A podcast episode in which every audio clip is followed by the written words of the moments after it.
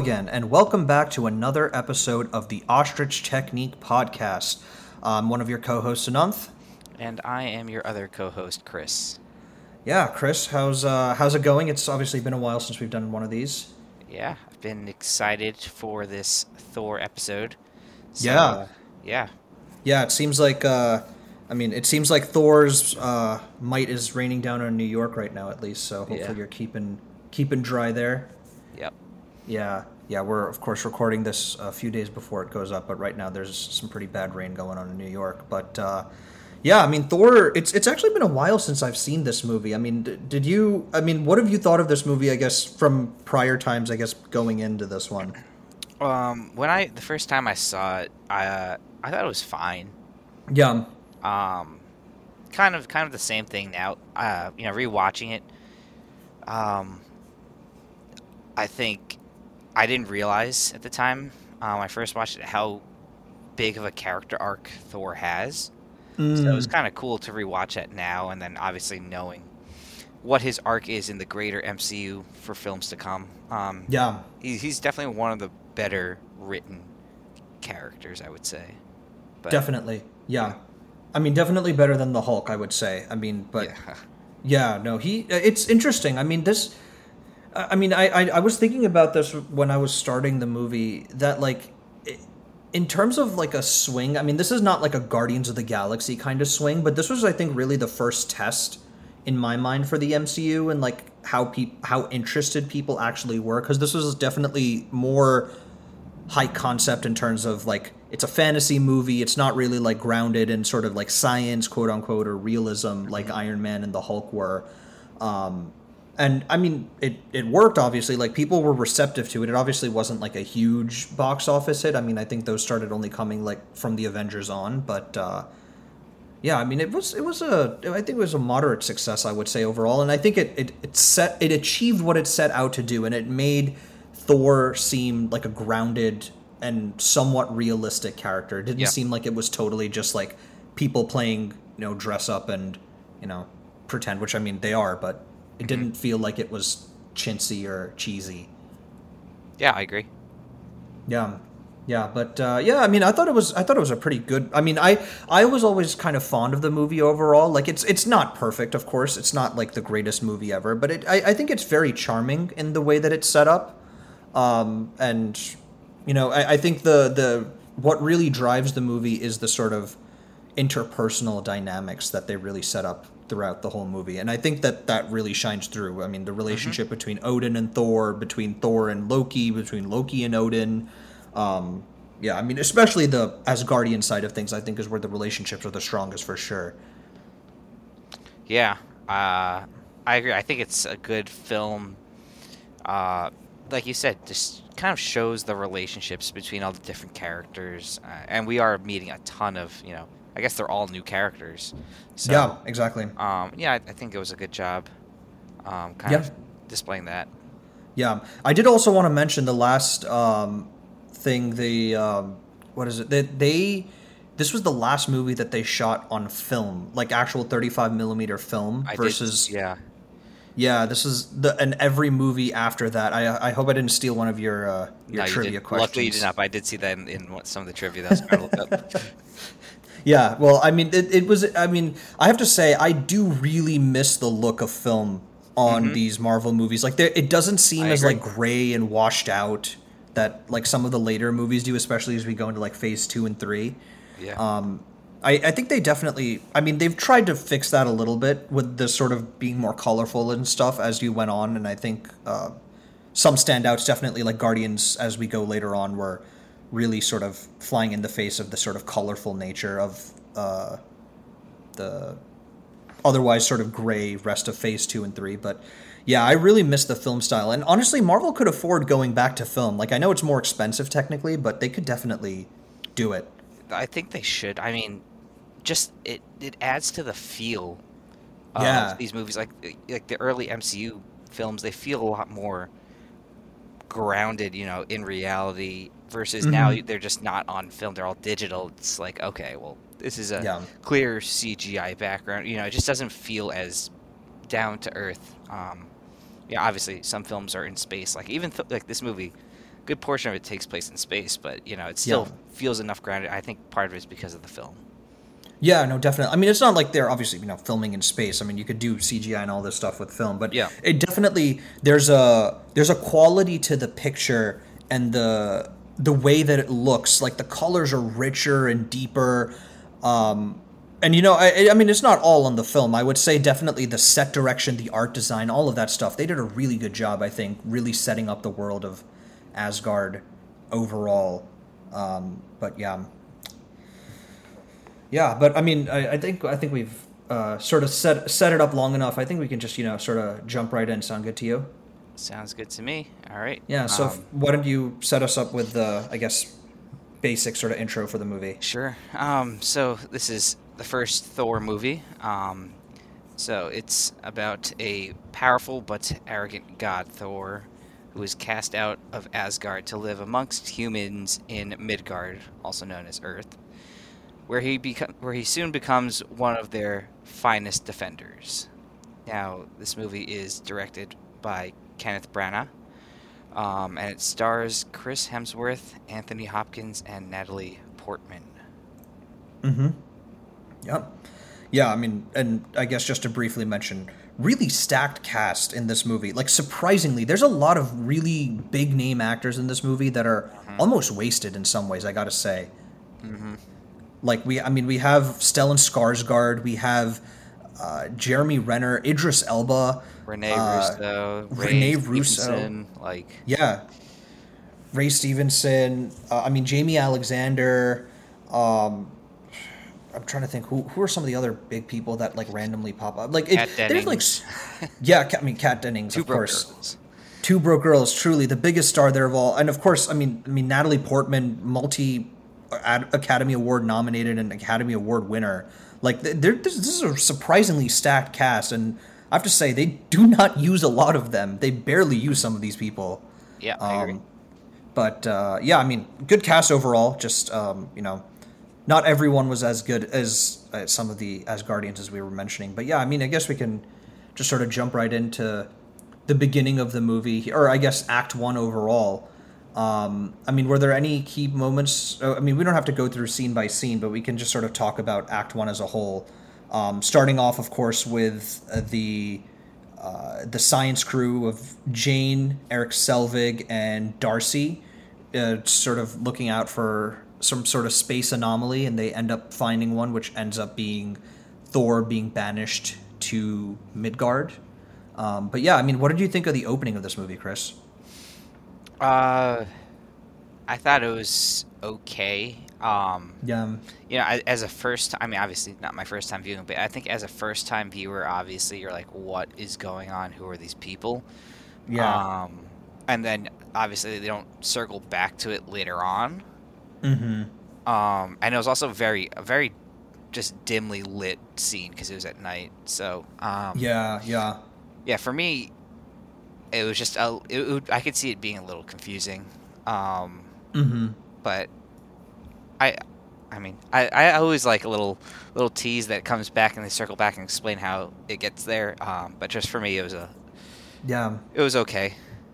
Yeah, no, I think I would agree with that. I think it's more of a, you know, it, it- everything is sort of shrouded in mystery in the beginning, and even the the Bifrost when we see it come down, they don't even really show it as a full Bifrost. They make it almost seem like it's a tornado of some kind. It's like sort of covered with like clouds and dust and whatnot. Um, I think for me, where the movie really picked up was when we start the flashback with Yeah. the frost giants invading Tønsberg in Norway Yep. and then yeah, and then of course the fight with the Asgardians, and we get that sort of backstory, and and I think they tie that really nicely. The, I, I think the first act for me is honestly the strongest of the movie overall. I don't know if you felt the same way because it, it they play with time in interesting ways, like where they have these flashbacks and they flash forward, and it's all sort of the setup to how Thor gets to that point. And I thought it was honestly pretty seamless how they sort of go back and forth. Yeah, I, I thought that was that was good. I liked I liked that little flashback of like you were saying, the uh, the frost giants against the Asgardians and um, giving that sort of backstory for, for Odin and then kind of going present day showing Thor. Yeah. Um, I thought that was good. I, I probably think the maybe maybe the second act I like better. The third act I think was just way too short, but um, yeah, I I can I can I can see why you like the first act more. Yeah, no, I think just the setup was really good because it has to do a lot of the heavy lifting to, you know, Yeah. set us in the world, and I think they do a really good job of that personally. But um, yeah, I think, uh, and it's also a nice little sort of tease later on that you know Tønsberg is uh, the place that they set up New Asgard in the later movies. So Yeah, and yeah, you so nice little. We'll, we'll get to Captain America, the first Avenger too, but you know that also plays a role in that movie very briefly as well. So it's like Yes. always, you know, the center yeah. of Norse uh, mythology, I guess, for the, the Yeah. MCU. Yeah, exactly. Um, it's also interesting uh, that I mean the whole thing about the Frost Giants versus the Asgardians. I mean, firstly, we never really understand why the Frost Giants came to Earth. I mean, I guess that's not really Probably because they just wanted to conquer them, is my guess. But Yeah, I guess so. but I thought it was a cool implication that they were somewhat responsible for the Ice Age. I don't I don't recall I don't know my human history. I don't know if the Vikings lived around the Ice Age. I don't think they did. But it seems like there was some sort of ice age or the Yeah. world was colder with the frost giants around or something like that. So interesting, I guess, uh, geological sort of Yeah. tie-in. But uh, yeah, and then of course after all of that, we're introduced to Asgard. Um, you know, as part of that whole setup of the Asgardians and stuff. And I gotta say, the music, I mean, the music again here, like the music to set up Asgard, really good music, I think, overall, like that Asgard theme, which we don't really get a ton of. Like, again, it's sort of the whole theme of the MCU in the beginning with music, where they have these the- these musical themes and then they just don't really carry them over. Though we do get a, t- I know, taste of this Asgard theme at the end of Thor Ragnarok, which was kind of nice, but uh, yeah. Do you have any thoughts on the music? nope. uh, No. I, I really don't think like it's like you said it's kind of been a theme of music doesn't really stand out you get like little teases and stuff but i think it's more of the same of that you know not until avengers do we really get a theme Oh, or yeah. music that really sticks out Yeah, yeah, yeah. I mean, even I would say, I mean, even Cap's theme is pretty decent because Yeah. that's also done by yeah, Alan. Silvestri. But Yeah. um, yeah, I mean, it's it's all like again, it it there are individual themes here and there that like stand out. Like even the um, like how we talked about in the Iron Man episode, the scene where uh, he's on the test flight, like that has really good music, but it's always moments. There's never really sort of a cohesive musical language to the these movies that um, I, I think they uh, Marvel starts addressing that a little bit later on, but it's not like Star Wars, for example, where like the entire movie has like a very clear sort of musical Yeah. language that they're setting up from the beginning to the end. But it's also hard to compare to Star Wars music, which is almost iconic. So Mr. I mean, it almost it is iconic. So Yeah. yeah, Mr. Williams, of course. Um, I mean, man, imagine if they got John Williams to do a musical score for Marvel. Oh, that would be pretty cool but uh, fortunately not in the cards Yeah, I mean, no, I think John Williams is all but retired at this point. I mean, what movie would you have him do? I guess besides Avengers, because I feel like that's Ah, cheating. Like, he would be okay, great at. Avengers. then yeah i don't know i, I was i mean obviously i was gonna say avengers uh, i don't know yeah, don't know I don't know.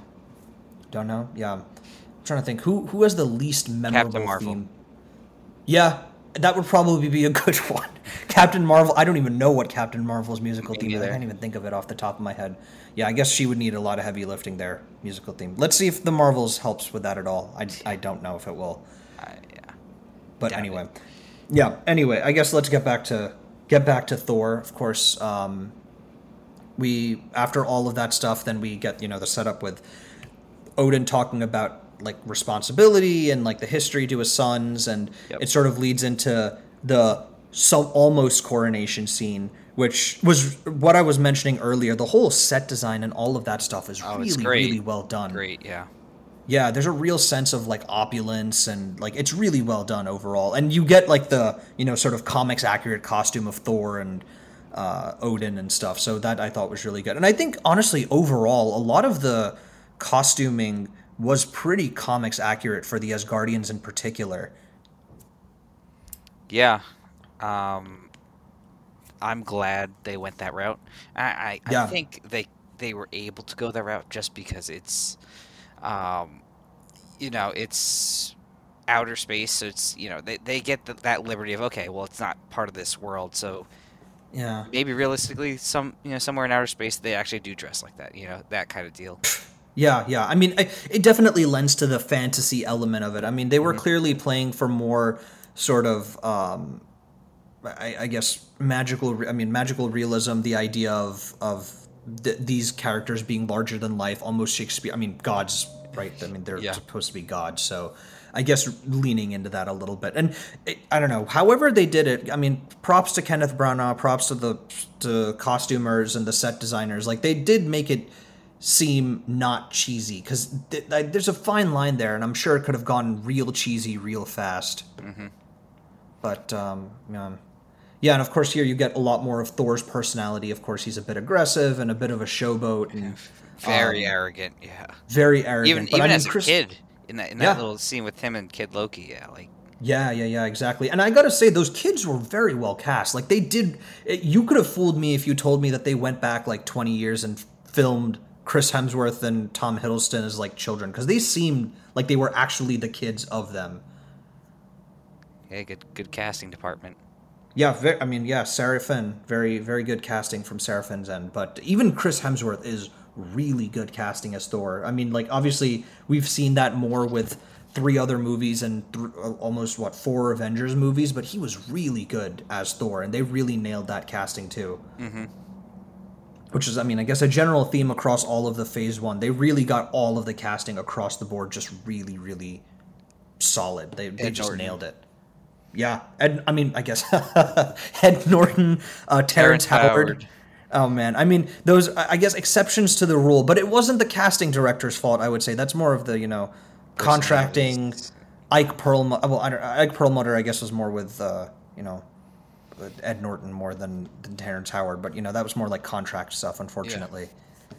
But uh, I mean, they were still well cast. I would say they were they did good in their movies. We we've discussed that. Mm-hmm.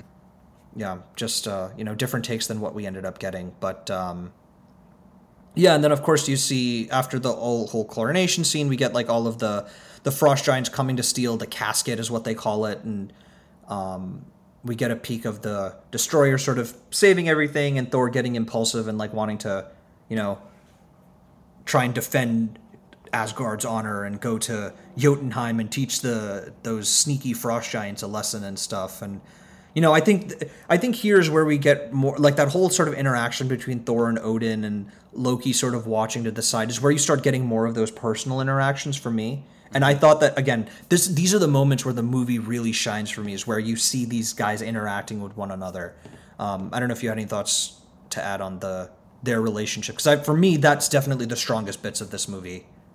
I agree, because um, uh, this is this is the first time in this movie where we see Odin lash out at Thor.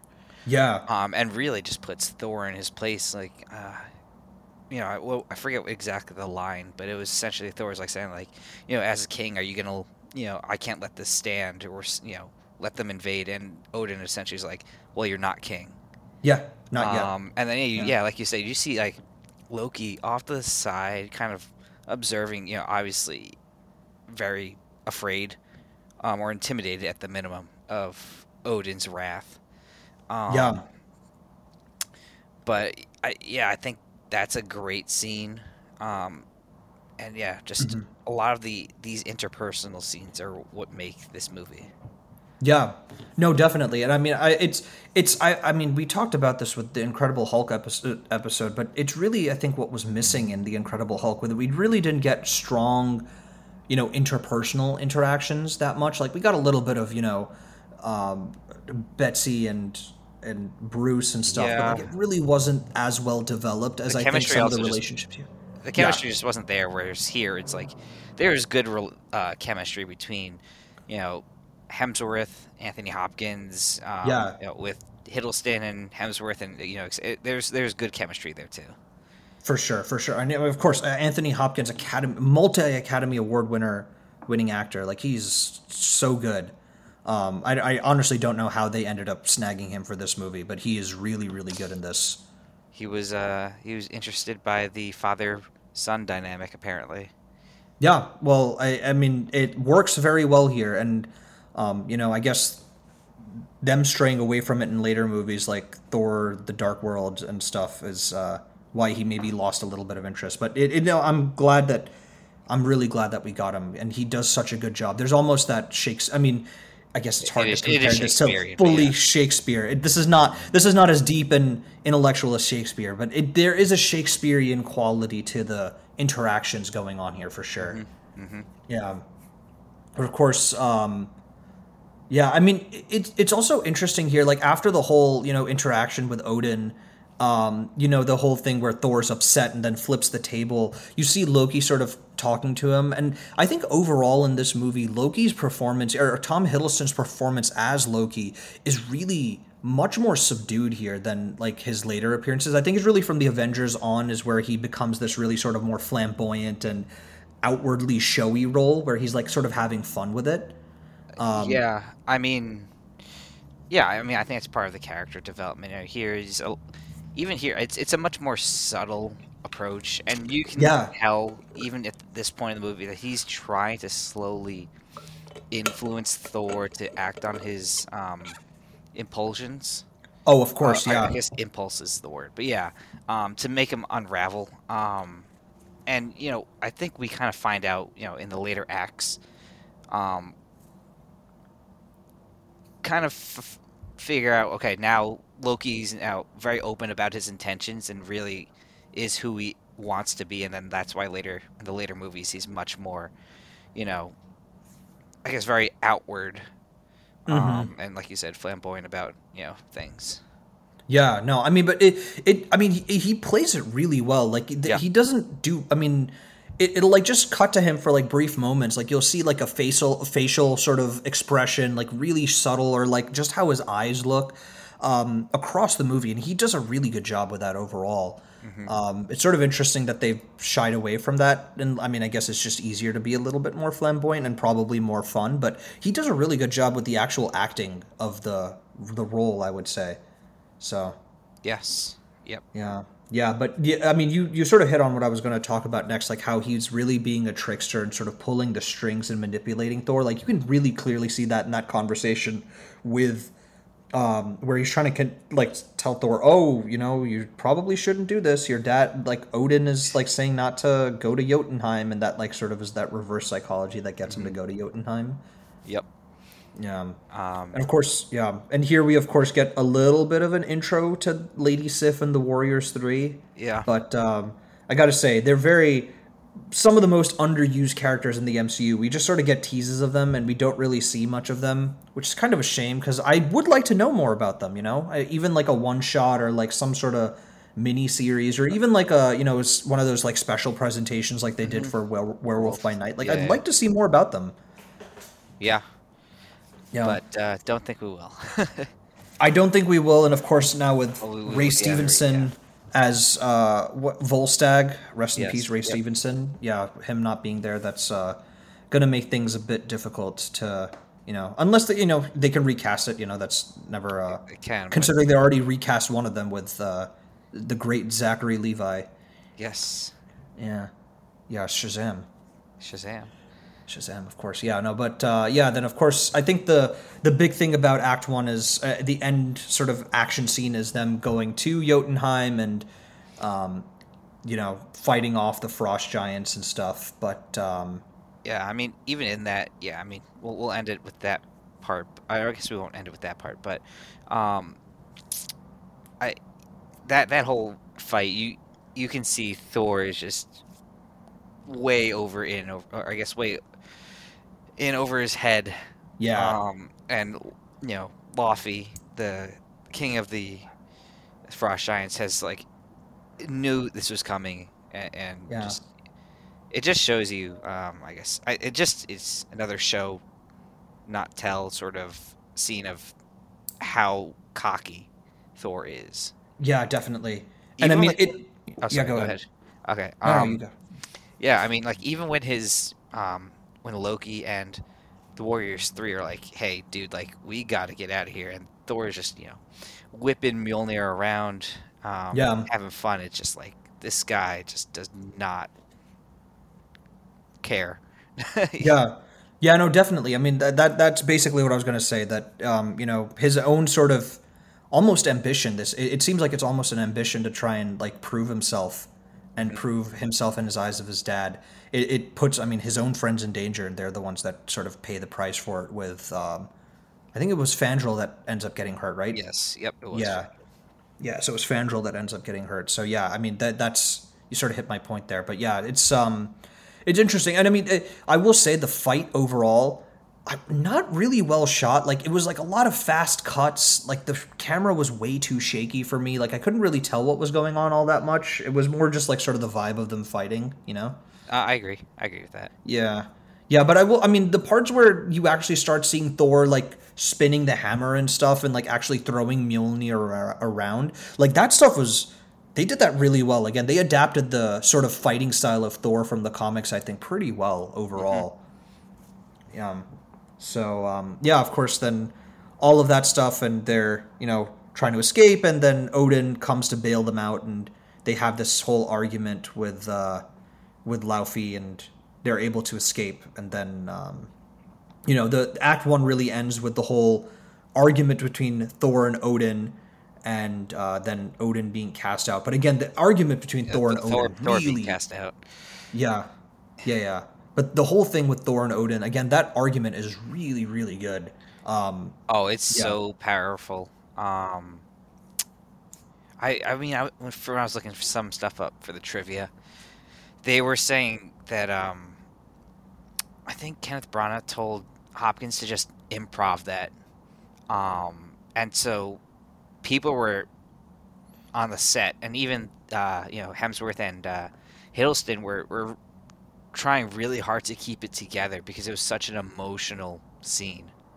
Oh yeah, yeah. I know the. I know. I, I remember reading that myself. Um, I guess back in the day, and I know the one one bit that like is is pretty well known that he improvises when Loki like says father and he just yells at him "I" or something like that, and that was like just you know, in the sea, in the moment of it, like Anthony Hopkins just sort of yelled. He didn't really say anything to Loki.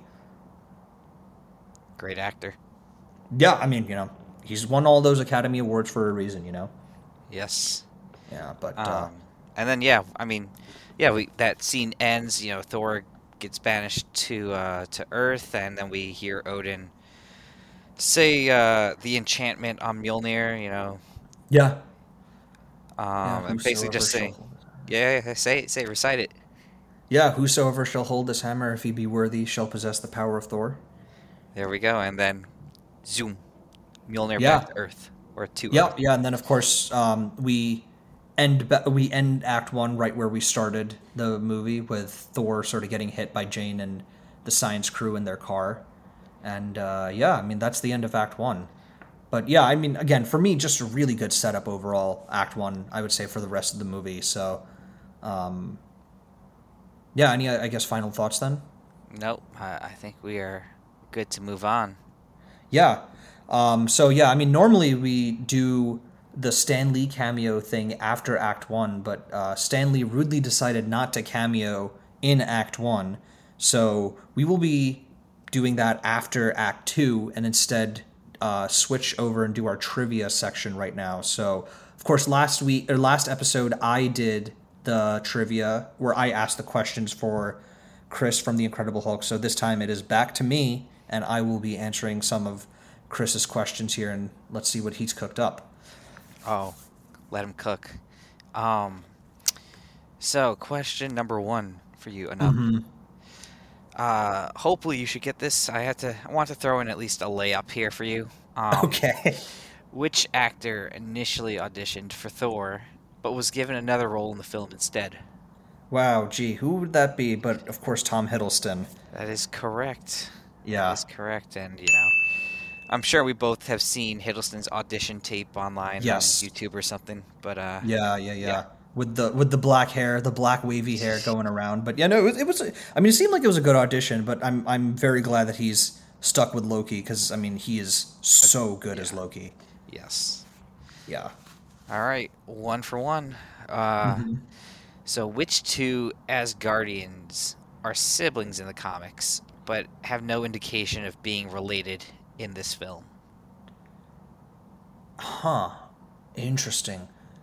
And these are Asgardians we actually see in the movie. Yes, they are not like background characters. They're not background characters. Okay, interesting. Uh Is it Odin and Heimdall? It is not. It is Lady Sif and Heimdall. Oh, really? Wow. Okay, interesting. Yeah.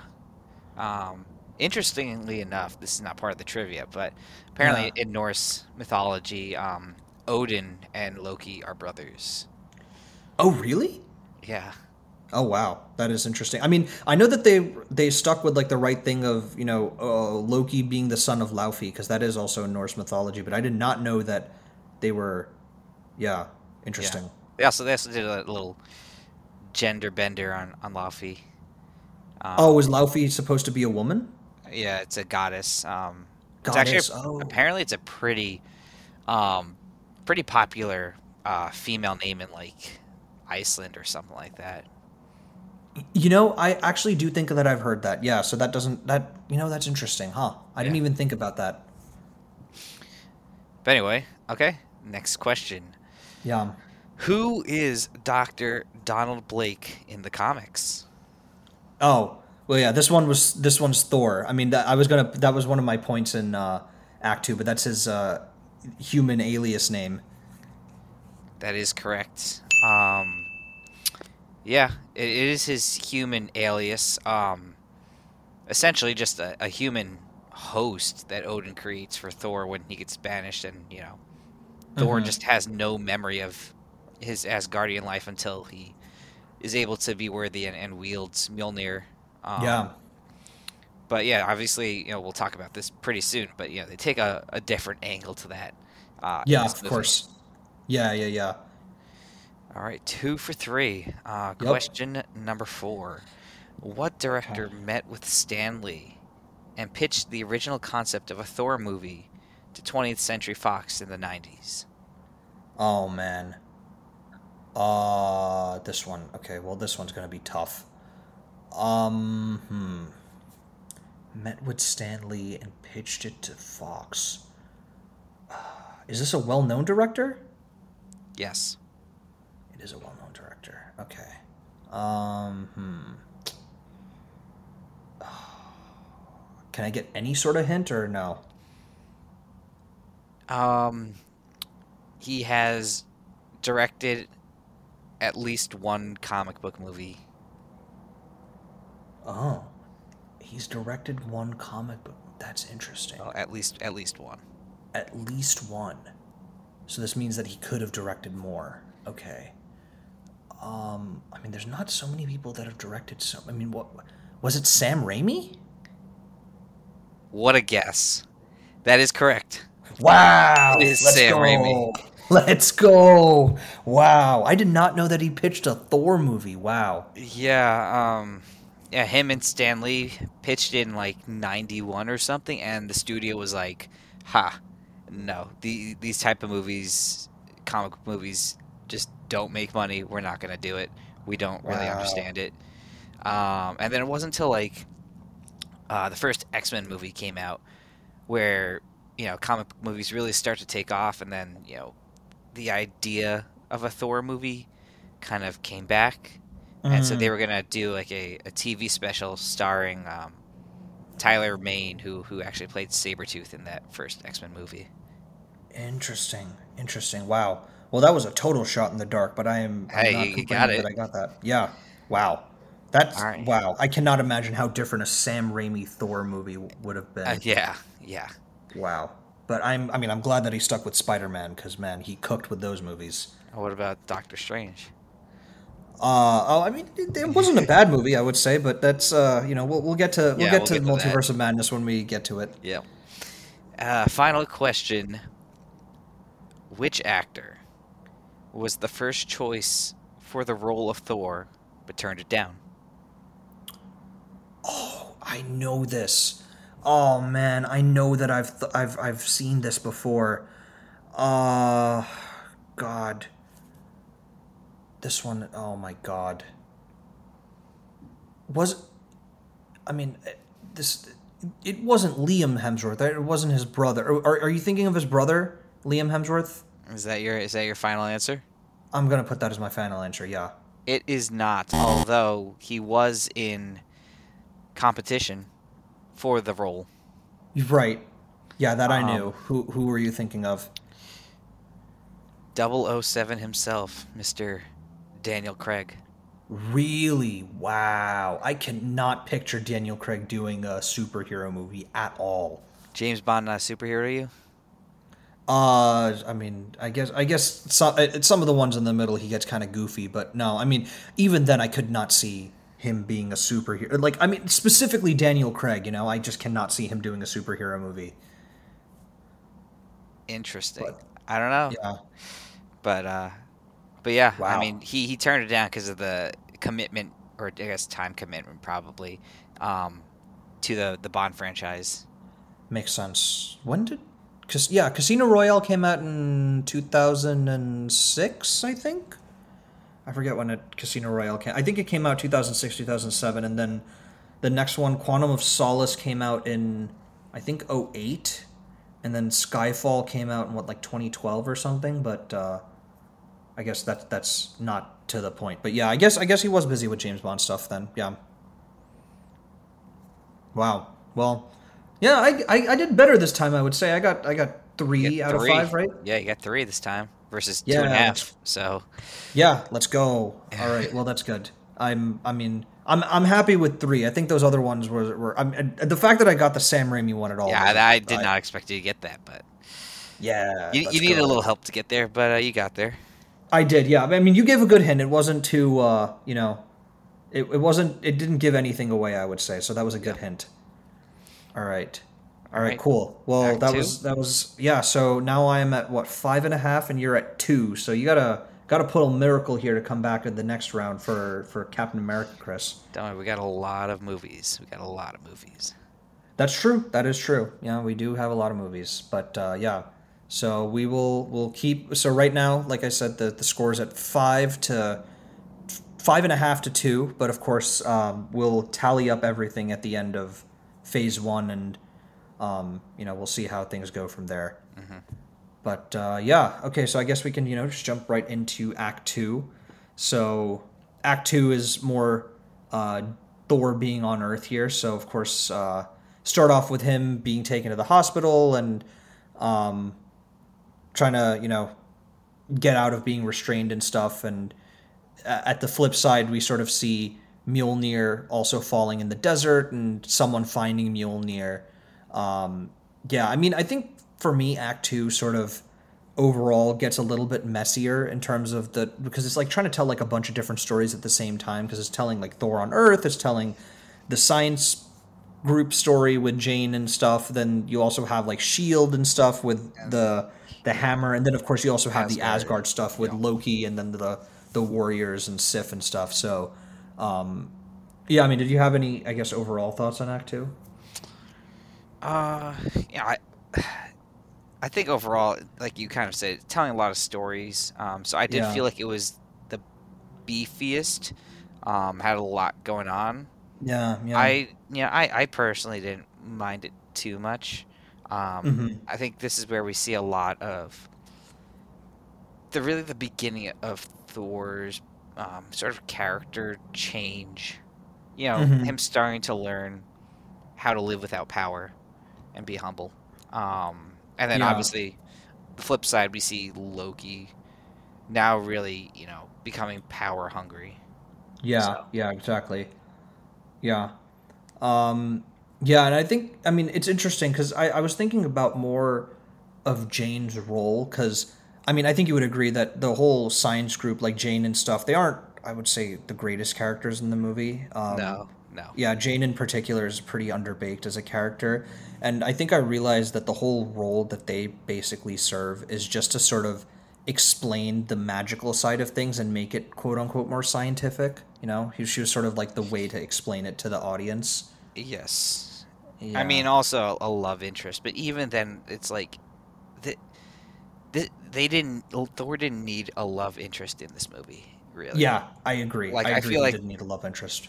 Yeah, I don't know. I just feel like throwing in Jane as a love interest didn't really add anything. Like he, uh, we'll we'll get to it later on, but it's not like he sacrificed himself to, you know, for Jane, to really like specifically for her, you know. Yeah, yeah, exactly. Yeah, I, I don't know. I, I wasn't super enthused with the whole, um, you know, Jane Thor relationship, but I mean, I guess it's integral to the overall, you know, sort of fabric of Thor's mythos is having him being attracted to Jane Foster. But I mean, I would say even in this movie, they don't really do such a great job setting up that relationship overall. Mm-hmm. Yeah, but um, yeah, it's. I mean, honestly, I don't have a ton to talk about. You know, Act Two here. I mean, Act Two, what they sort of it, it's basically what they, they're setting up that uh, Shield has found the hammer. We get sort of the same scene from the end of Iron Man Two, where Coulson finds Mjolnir in the middle of the New Mexican desert. We have the Stan Lee um, cameo finally. Yes, we do get the Stan Lee cameo where I, I, I honestly kind of like that, where we're getting a little bit of the world where like people are just sort of trying to take turns trying to pull out the hammer. Having like which a I thought, out too, you know, have a grill there. Yeah. Yeah, yeah, exactly. I thought that was kind of a nice little touch of slice of life of humanity there, which you don't really get a ton of, you know, ordinary people in the MCU. It's more obviously focused on our characters, but like, you know, getting a sense of how other people are navigating the real world, I thought is it's always nice to get a little bit of that flavor. Mm-hmm. But um, yeah, yeah, of course that's Stan Lee's cameo there, and then um, this is where, of course, we we get um, Thor in the in the house or whatever when he's like starting to talk with Jane and stuff a little bit. We see that little tag Donald Blake on the shirt that Jane gives him which is mm-hmm. again how I I sort of knew the name, but I think we both sort of knew Donald Blake. Yeah. Yes. Um, yeah, yeah, yeah. And I, I honestly think that the big, the two big things here are, um, you know, Thor realizing he's unworthy when he basically, you know, wrecks his way through that sort of shield yeah. um, camp, mm-hmm, and mm-hmm. Uh, you know, finally makes it to Mjolnir and is unable to lift it. Um, also, I feel like it was just a super, super forced, shoehorned cameo of Hawkeye. Like, yeah, yeah, I, I would agree. I don't know. Yeah, I just I feel like they really like obviously they're doing to set him up in the Avengers, but like they, it really could have been anybody, and I it served no yeah. purpose of it just being you know Hawkeye. Yeah, um, exactly. I mean, at least it wasn't like obtrusive that it was Hawkeye, you know, but like I think anyone other than like a comic book fan that sees him pop back up in Avengers, they'd be like, "Who who is that?" Like he's sort of came out of nowhere and they'd be like, yeah. "No, um actually he popped up in Thor 1 in the middle of the first movie." But like it's uh yeah, he's not uh, you know, he, he doesn't really serve much of a purpose other than like, "Oh, look, it's he said Barton, he has a bow and arrow." Yeah. But yeah. So, um, yeah. Um, so I would say you know that that whole scene is probably the most important one of oh, this oh, act sure. that, that yeah. at least occurs on Earth, and then um, we have a really really good scene in Asgard where um, you know Loki goes to touch the casket of ancient winters because I guess in the first act he was touched by a frost giant during that battle in Jotunheim and realized like hey I'm not getting like frostbite or whatever what's up uh, his skin's actually yeah. turning blue so mm-hmm, I guess he, mm-hmm. you know, he's curious, touches the casket, and obviously, you know, his entire skin turns blue, and uh, he has that confrontation with Odin. Yeah. Um, I thought that was a really great scene between the two characters. Again, what makes this really a good movie is th- those little moments and interactions, and um, you know, Odin essentially like admitting he, you know, stole Loki, or I guess adopted him, and as you know, and never told him his entire life. His entire life has been a lie, and I, you know that definitely adds to to Loki's frustrations and angers at his adoptive father. Yeah, no, definitely. I, I think you sort of hit at the two major points in the the the whole movie overall. And I think it I mean that whole interaction is really powerful, I agree, between Loki and Odin. I just find it really funny that once Loki starts like getting angry at Odin, it almost looks as if like Odin is faking it and just faints. But of course, I mean, yeah, we know he goes into Odin he goes sleep. To the Odin sleep, yeah, but yeah. He goes into Odin sleep, but really convenient timing from Odin to like, oh man, Odin sleep is kicking in, and it's interesting because uh, Frigga says that he's been putting off Odin sleep for so long. So it seems like he specifically chose to go into Odin sleep. Then, like, nope, I'm just possible. eating out of this conversation. Yeah, I mean, for for me at least, I interpret it as okay. This this uh, interaction is just too overwhelming for me. Like you know, I've already like you said, been putting this thing off for too much, and, and even Laufey says like you know you look weary. Um, yeah, yeah. and. I think it just got to the point where it, it just overwhelmed uh, Odin, and, the, and he just like you know fell fell into the Odin sleep. No, no, no. That that that's probably the right um, you know, interpretation of it. That's probably what they were going for. I just found the whole, I, I just find it really Yeah, yeah, funny that it's convenient, Just, yeah. It just happened to be timed. Yeah, it was very convenient that he happens to go into Odin's sleep then for sure. Yeah.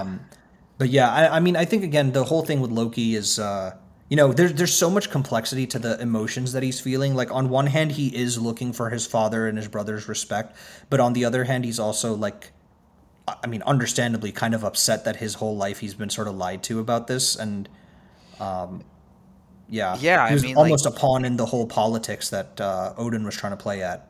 Yeah, I mean, he literally, he, he literally just says like, you know, was I just like a bargaining chip for you, something, something to that extent. Yeah, yeah, Um, exactly. And Odin essentially was like, yeah, you are a peace treaty essentially. Um, and yeah, I mean, your entire life you're being told like, you're born to be a king, Yeah, but it, you're really, it's like, no, really, my biological son was going to be the king, and yeah, you were yeah, just here for politic purposes. So it's yeah, exactly. You feel you feel for him.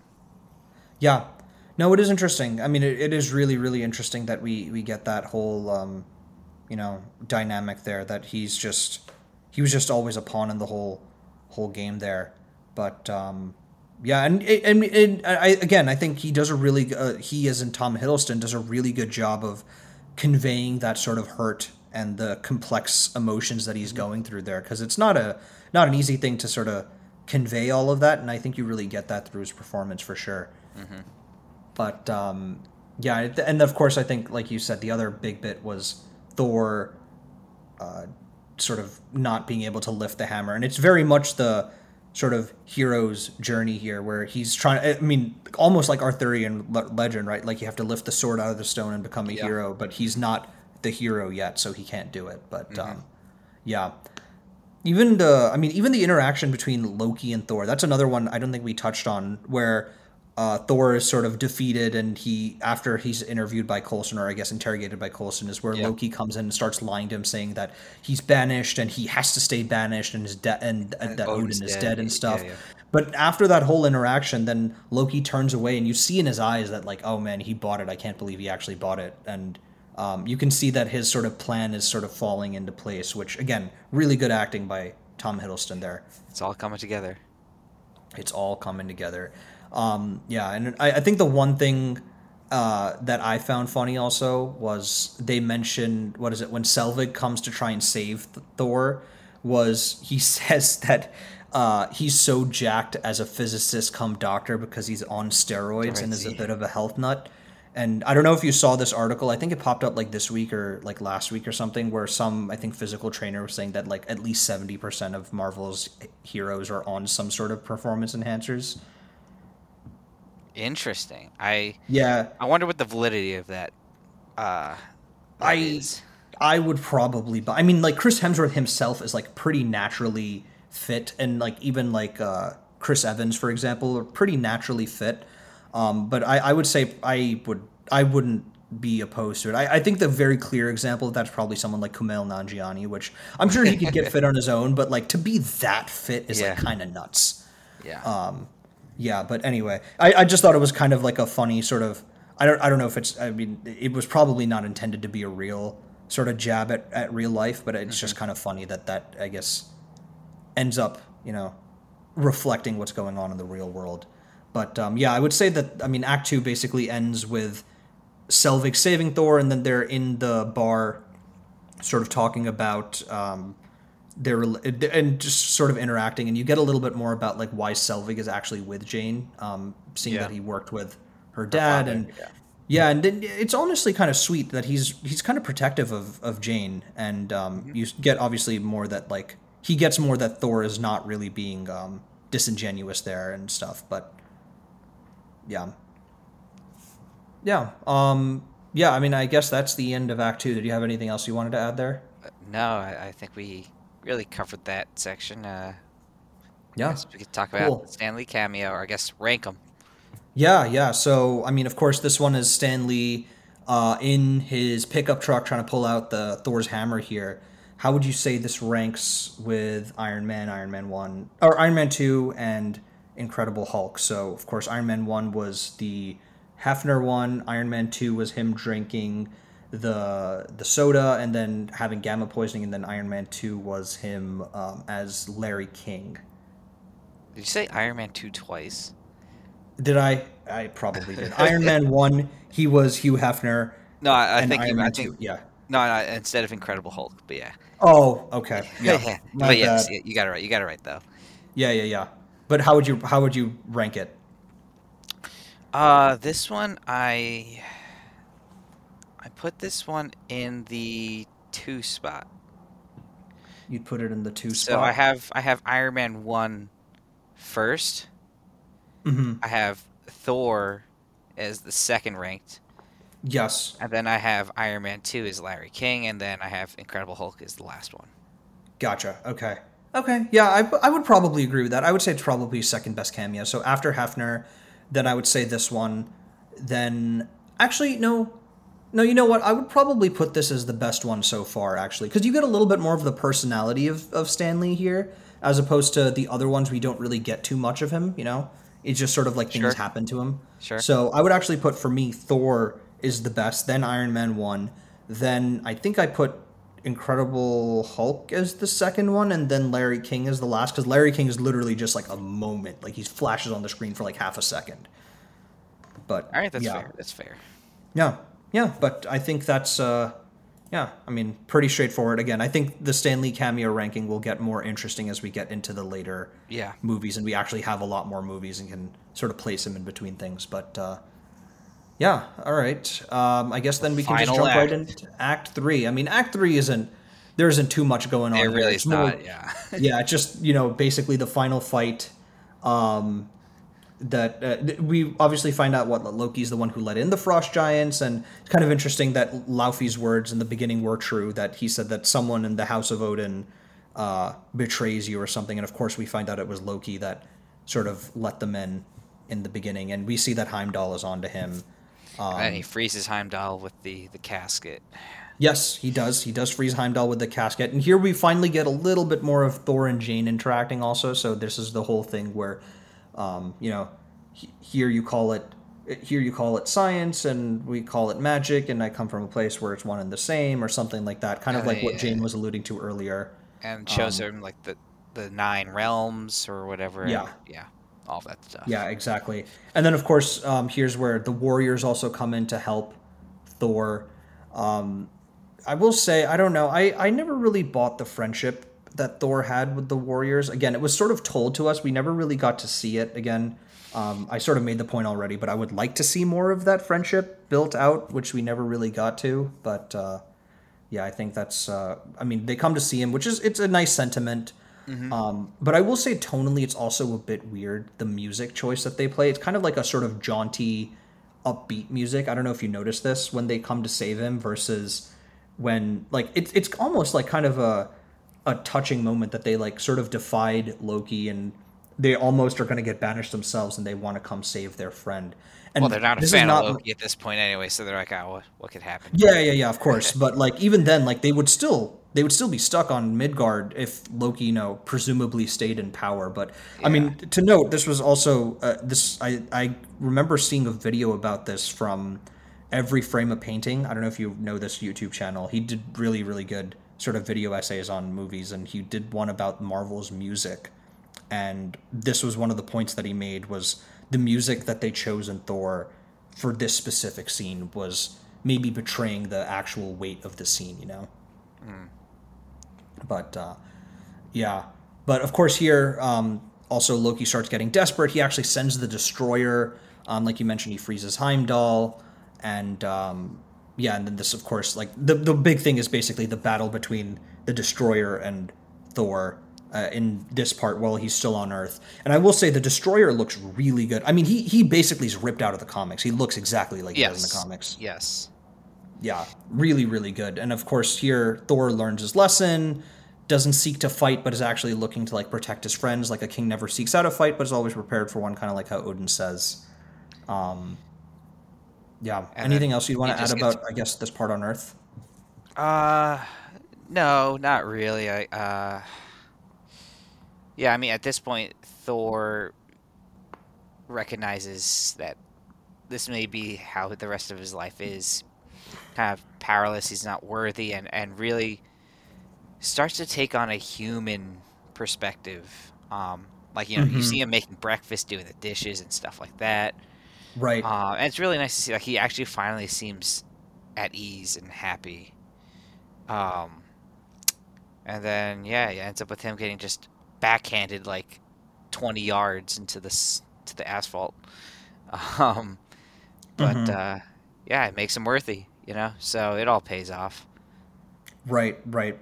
Yeah. No, I mean it, it does pay off. Um I will say I don't I, I mean I didn't fully buy that him just trying to save his friends was the one thing that makes him worthy. yeah, yeah, yeah. I mean, I think it's it's a build up, right? He's learning humility, living with Yeah. the humans finally, and then obviously that act of selflessness. Yeah. so I, yeah. I I don't think it was only that act, but yes, I can I see your point of like Yeah, I mean, even really with all of the buildup, it's it's it's still just Yeah. not like I don't think it was truly Yeah. enough, you know. Yeah, But yeah. It's you know, I I, I understand that they were working with limited amount of time here to yeah, you know in the actual movie to do this. Though I mean, what it's a two hour movie, they could have maybe given like ten more minutes, like five or ten more minutes, just to explain things a bit more. yeah, But yeah, and of course, um, after all of that is you know they go back to Asgard, and then I think the the actual final bit is Loki and Thor's face off, and I would say this one is definitely more impactful because it actually has Oh, yes. emotion and weight behind it, like the relationship there are also between Loki. stakes. There are like actual Oh, yeah. stakes in this. Um, Yeah, yeah, for sure. like uh yeah obviously we we get to see much you know more of loki's trickery of his you know self duplications and um you know thor essentially has to make that choice of do i l- basically uh i guess what was what was uh, what was it? Heimdall's observatory thing, like that thing was just shooting left Yeah. and right. Like, yeah, I mean, it was. like, I, I just called it the realms. Bifrost, right? Well, I, I guess the Bifrost is technically the bridge, right? Th- that's the Rainbow Bridge, right? The Yeah, the Rainbow Bridge is where. Isn't that technically the Bifrost? Like, isn't his isn't Heimdall's thing like something? I don't know. I Either think way, the observatory is just the Bifrost because he was saying like this is the Bifrost or whatever. But yeah, I don't know. uh, we'll, we'll do we'll do a quick we'll do a quick uh, Google Yeah. after this. But um, yeah, basically, yeah, Thor has to make that decision of do I, you know, let this thing cut off um our connection Asgard's connection to all of I guess or I guess destroy all the other realms, right? Because the casket was I, kind of freezing their connections. I don't know, or just Yeah. kind of just destroy the Rainbow Bridge and never see Jane again. Yeah, I mean, and that was actually, I mean, it was actually there was a bit of emotion there. Like he has the option to like Yeah. to not destroy the Rainbow Bridge and and be able to see Jane again. And he, I mean, again, does the actual noble thing and sacrifices that ability to be able to, you know, stop Loki from destroying Jotunheim. Though I will also say the fact, I mean, Jotunheim did get pretty wrecked for whatever little bit Yeah. that the Bifrost was going. So it's kind of interesting that the the Frost Giants didn't. I mean, obviously we don't go back and visit Asgard and stuff till Thor two, but um, interesting that the Frost Giants never seem to you know want to retaliate because I feel like that would be very clear grounds to like you know Yeah, but they probably realize at that point they're they're pretty much outmatched. I mean, yeah yeah I mean, I guess we, we don't get we haven't mentioned it yet, but um, yeah, um, Loki double crosses his his biological father and Yes. basically leads him to uh, to Odin and the Odin sleep, and then just kills Laufey to take the Yeah. credit. Um, and then obviously Thor comes in and it's uh, leads to their their fight. But Yeah. um, really playing a lot towards that uh, that trickster sort Mhm. of uh, reputation that he has, and and Yeah, yeah. No, I um, mean it's it's not a great plan overall, but I will say that I mean you can understand why he did it. Like you can tell that he's really just trying to like get his father's approval Yeah. and his love, and even like trying to prove himself to Thor that like he can you know take on this stuff. Of course, everyone sort of sees through the ruse, but Yeah, I mean, like he he also, I think also part of it is that he truly does love Asgard. Like Yeah. he, he very much could have just like let Odin die and then be part of the Jotuns, but um, yeah, I mean, he he truly loves Asgard as well. That's got to play into that as well. Yeah, no, definitely, definitely. But um, yeah, I, I think um, I mean again the complexity that Loki has in this movie. I mean, we don't really see that level of complexity honestly till the Loki TV show. I would say, um, uh, or I mean, we also see a little bit of it in Thor three. I would argue, but um, yeah, I I mean, we don't really get this level of complexity from Loki again, and I honestly really appreciate the sort of creative decisions that they took with Loki in this movie. Um, I mean, obviously, good foundation for the rest of his character that we get to see for all of his other movies. You know. Oh, I did I did a quick quick search. So Mhm. that that little observatory, that gold thing that Heimdall's in, is actually called the Himmelborg. Interesting. Okay. the Rainbow Bridge is obviously the bridge from Asgard to the, the Himmelborg, Himmelborg. and Okay. then the the Bifrost is that actual um, sort of transporting beam. Gotcha. Like that energy. Yeah. Yes, yeah. But Interesting. anyway, okay. Sorry for Well, digressing. more you know. No, But no, yeah. no. More you know. Yeah, I didn't know that. And then um, I guess you know, Odin conveniently comes out of Wakes the up from the sleep Odin sleep. Yeah. and saves them as they're falling as the bridge collapses. Yeah, that was a bit convenient, considering you know Frigga thought that he was going to stay in it indefinitely, almost. Yeah. Like, it's kind of interesting that like he has. I mean, it's almost like a few days. This Odin sleep. It's like barely anything. yeah, Um, yeah, dramatic but- effect though, you know. Of course, yeah, it's dramatic effect. I- I- you know, it honestly lends credence to the theory that it was just him conveniently trying to skirt out of that conversation with Loki. Ah, that's one way to do it. Oh no, I have to go to my coma. exactly. Yeah, just an easy way to get out of it.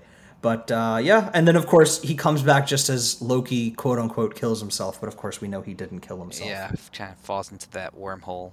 Yep. Oh. Yep.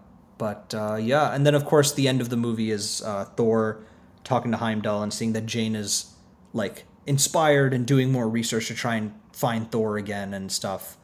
And uh, that's the end of the main movie. And then of course we have the post credit scene with Fury and Selvig. Um, where we actually get to see the cosmic cube, and that was that is a kind of exciting tease for yeah, sure. Well, well, I guess that's worth a look. you know? Yeah, well, I guess that's worth a look. Exactly. But uh, yeah, and I think that's that's it. I think that's it for Thor. Anything else you want to cover on Act Three before I guess we give a quick rating and uh, wrap up? I do want to say I I personally think that that post credit scene is one of the most important post credit scenes in the entire MCU. Not even up to that point. Like Mm. right like however movies we are now 30 plus, it is one of the most important post credit scenes in my opinion. Really interesting. Yeah, I, I mean it is it is important. I wouldn't have necessarily pegged it as one of the most important, but I can see I can see your perspective. I can see why you'd want to put that as one of the most important for sure. Just because it, I mean, wh- why would you say so? Because what, like it sets up the Avengers and it yeah one it sets up the avengers um you know it uh sets up the avengers obviously in, later on in captain marvel you we know how the tesseract plays into her getting her powers um, Right. basically yeah it's like you said it's our first real introduction to the cosmic cube or, or the tesseract Mhm. um, I know in Iron Man 2 we kind of saw a drawing of it, but this is like the actual first time we, we see it. And um, it literally is the main Infinity Stone or MacGuffin throughout the entirety of Phase 1. And even and even Phase 2, it's the most popular um, yeah, Infinity Stone. and I don't know. Yeah, it just kind of it's connect. It's like connective tissue to For sure. the greater MCU, um, and obviously it's the the jewel of Odin's chest or whatever it's called. yeah, Um, yeah. So yeah, it's just kind of that setup where like now you see Nick Fury is is really wheeling and dealing here because this is was he he wasn't in Incredible Hulk right? Nick Fury was not an Incredible Hulk. No, that was Tony Stark. Was Yeah. the, the sort of connective cameo there. Yeah. So now now you really see like okay, they have some stuff going on at Shield and they have this seemingly you know pow- dangerous power source or something. Right. um, which you know we'll later on realize okay this is the thing that's driving the first avengers movie and and indirectly driving the rest of the infinity saga it started with this this is the first introduction that we have to to the infinity stones so Yeah. Yeah, no, it, it is. It is. I, yeah, you're right. Actually, this is the first time we actually see an Infinity Stone in the MCU. Um, but yeah, I mean, well taken points. I mean, it. I, I would. I still probably wouldn't say it's the most one of the most important, but I think your argument has convinced me that it is. It has moved up the ranking in terms of importance of post credit scenes. I would say. Um, I would. I mean, definitely one one of the two most important post credit scenes in Phase One for sure. I, that I would 100 percent agree with. That and of course the first Iron Man's post credit scene. yeah i mean we'll, we'll get to it next episode but captain america really didn't have a post-credit scene it was more like a, a mini trailer for the avengers but Oh uh, yeah, yeah, no. I mean that that wasn't a post credit scene at all. That, that barely counts. yeah, Exactly. okay. Um, yeah. I mean, it what it has two post credit scenes, right? Because it has the one where he like actually is. Um, yeah, doesn't it have two? Kind of are they? technically. Well, one is uh, well, no, he and well, one is the the Avengers cameo, but isn't there something else also where I don't know.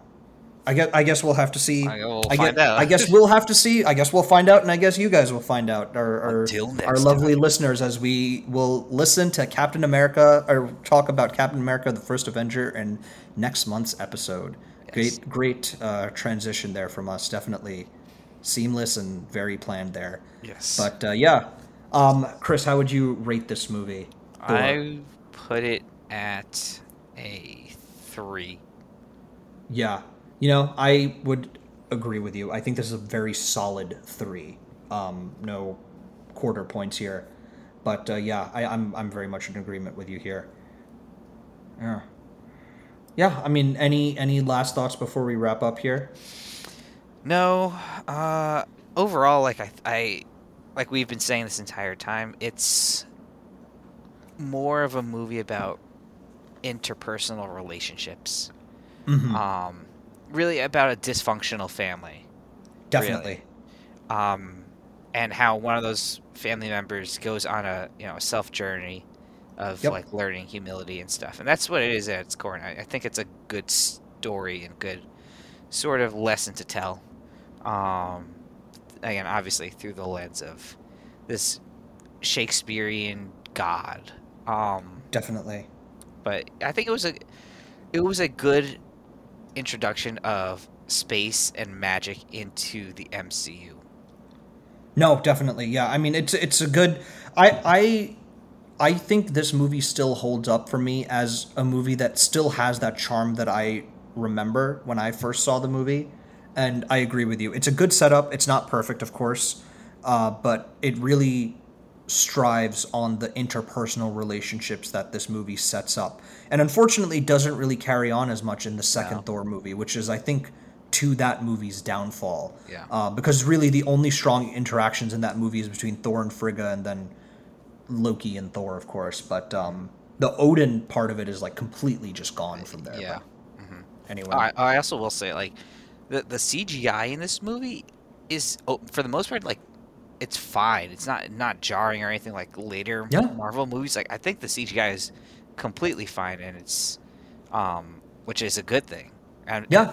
it's a sad thing that's you know we're saying these earlier movies like literally the beginning movies the CGI is better than you know literally 10 years down the line Definitely. it's- Yeah. Yeah, it's a bit of a shame, but I think part of that also has to do with, you know, the the approach that they take for the newer movies now is what they well like they have like i think like five different variations of scenes sometimes where they'll like film all of them and they want all of those Yeah, scenes to have cgi not- made for them. a- yeah, I'm not a fan of that method. yeah so they overstretch their workers and they overstretch you know the the production budgets and all of that stuff and they're just not tactical with how they're planning out their shots. And i think especially early mcu because they were hungrier and didn't have the sort of in uh, you know infinite coffers that they do now that they had to be more thoughtful about planning out which scenes had cgi and which didn't so they worked better overall like the destroyer the destroyer looked really good Yeah. um, like as CGI. Like so, I mean, I agree with you. I think that and, good note on the CGI. I didn't even think about you know discussing it, but I, I guess it speaks to the nature of the movie that the CGI was never really obtrusive at all. Um, the background effects and stuff, and I mean, Asgard, of course, is like so, shot on green screen. I'm sure, but like again, Yeah. you would. It doesn't. It's well done enough that it doesn't pull you out of the movie, as opposed to like say Quantumania, where you can very clearly tell that they shot on a Yes. Yeah. an, in not the quantum realm but anyway Yeah. yeah um yeah any any other final thoughts i guess or we can just sort of wrap up here Yeah. Let's wrap it up. yeah well i mean of course that's that was you know thor 1 um like i said we will be next week or next not next week but next month we will be talking about captain america the first avenger. Um yeah of course you can find us anywhere you listen to your podcasts as you probably are now. So spotify amazon uh, apple podcasts google podcast um, if you, if you were so inclined be please do uh, rate like subscribe to our podcast. Of course it does help us out and just shows that you know we're not just talking into a void here uh, with our thoughts but um, Which we probably of course, are. But I mean, we probably are, but you know, we, we, we get some listeners. I've been seeing the stats. We, we've been getting some listeners here and there. But uh, yeah, of course. And if you have any thoughts or questions, uh, please feel free to reach out to our email at ostrichtechnique at gmail.com. Um, we, we do check our email. So, of course, if you have any thoughts there, please do reach out and give us some feedback. We're, of course, still a work in progress here. Um, but I think uh, for Chris and myself, uh, thank you very much for listening, and we will see you on our next episode. See you guys. Bye. see ya.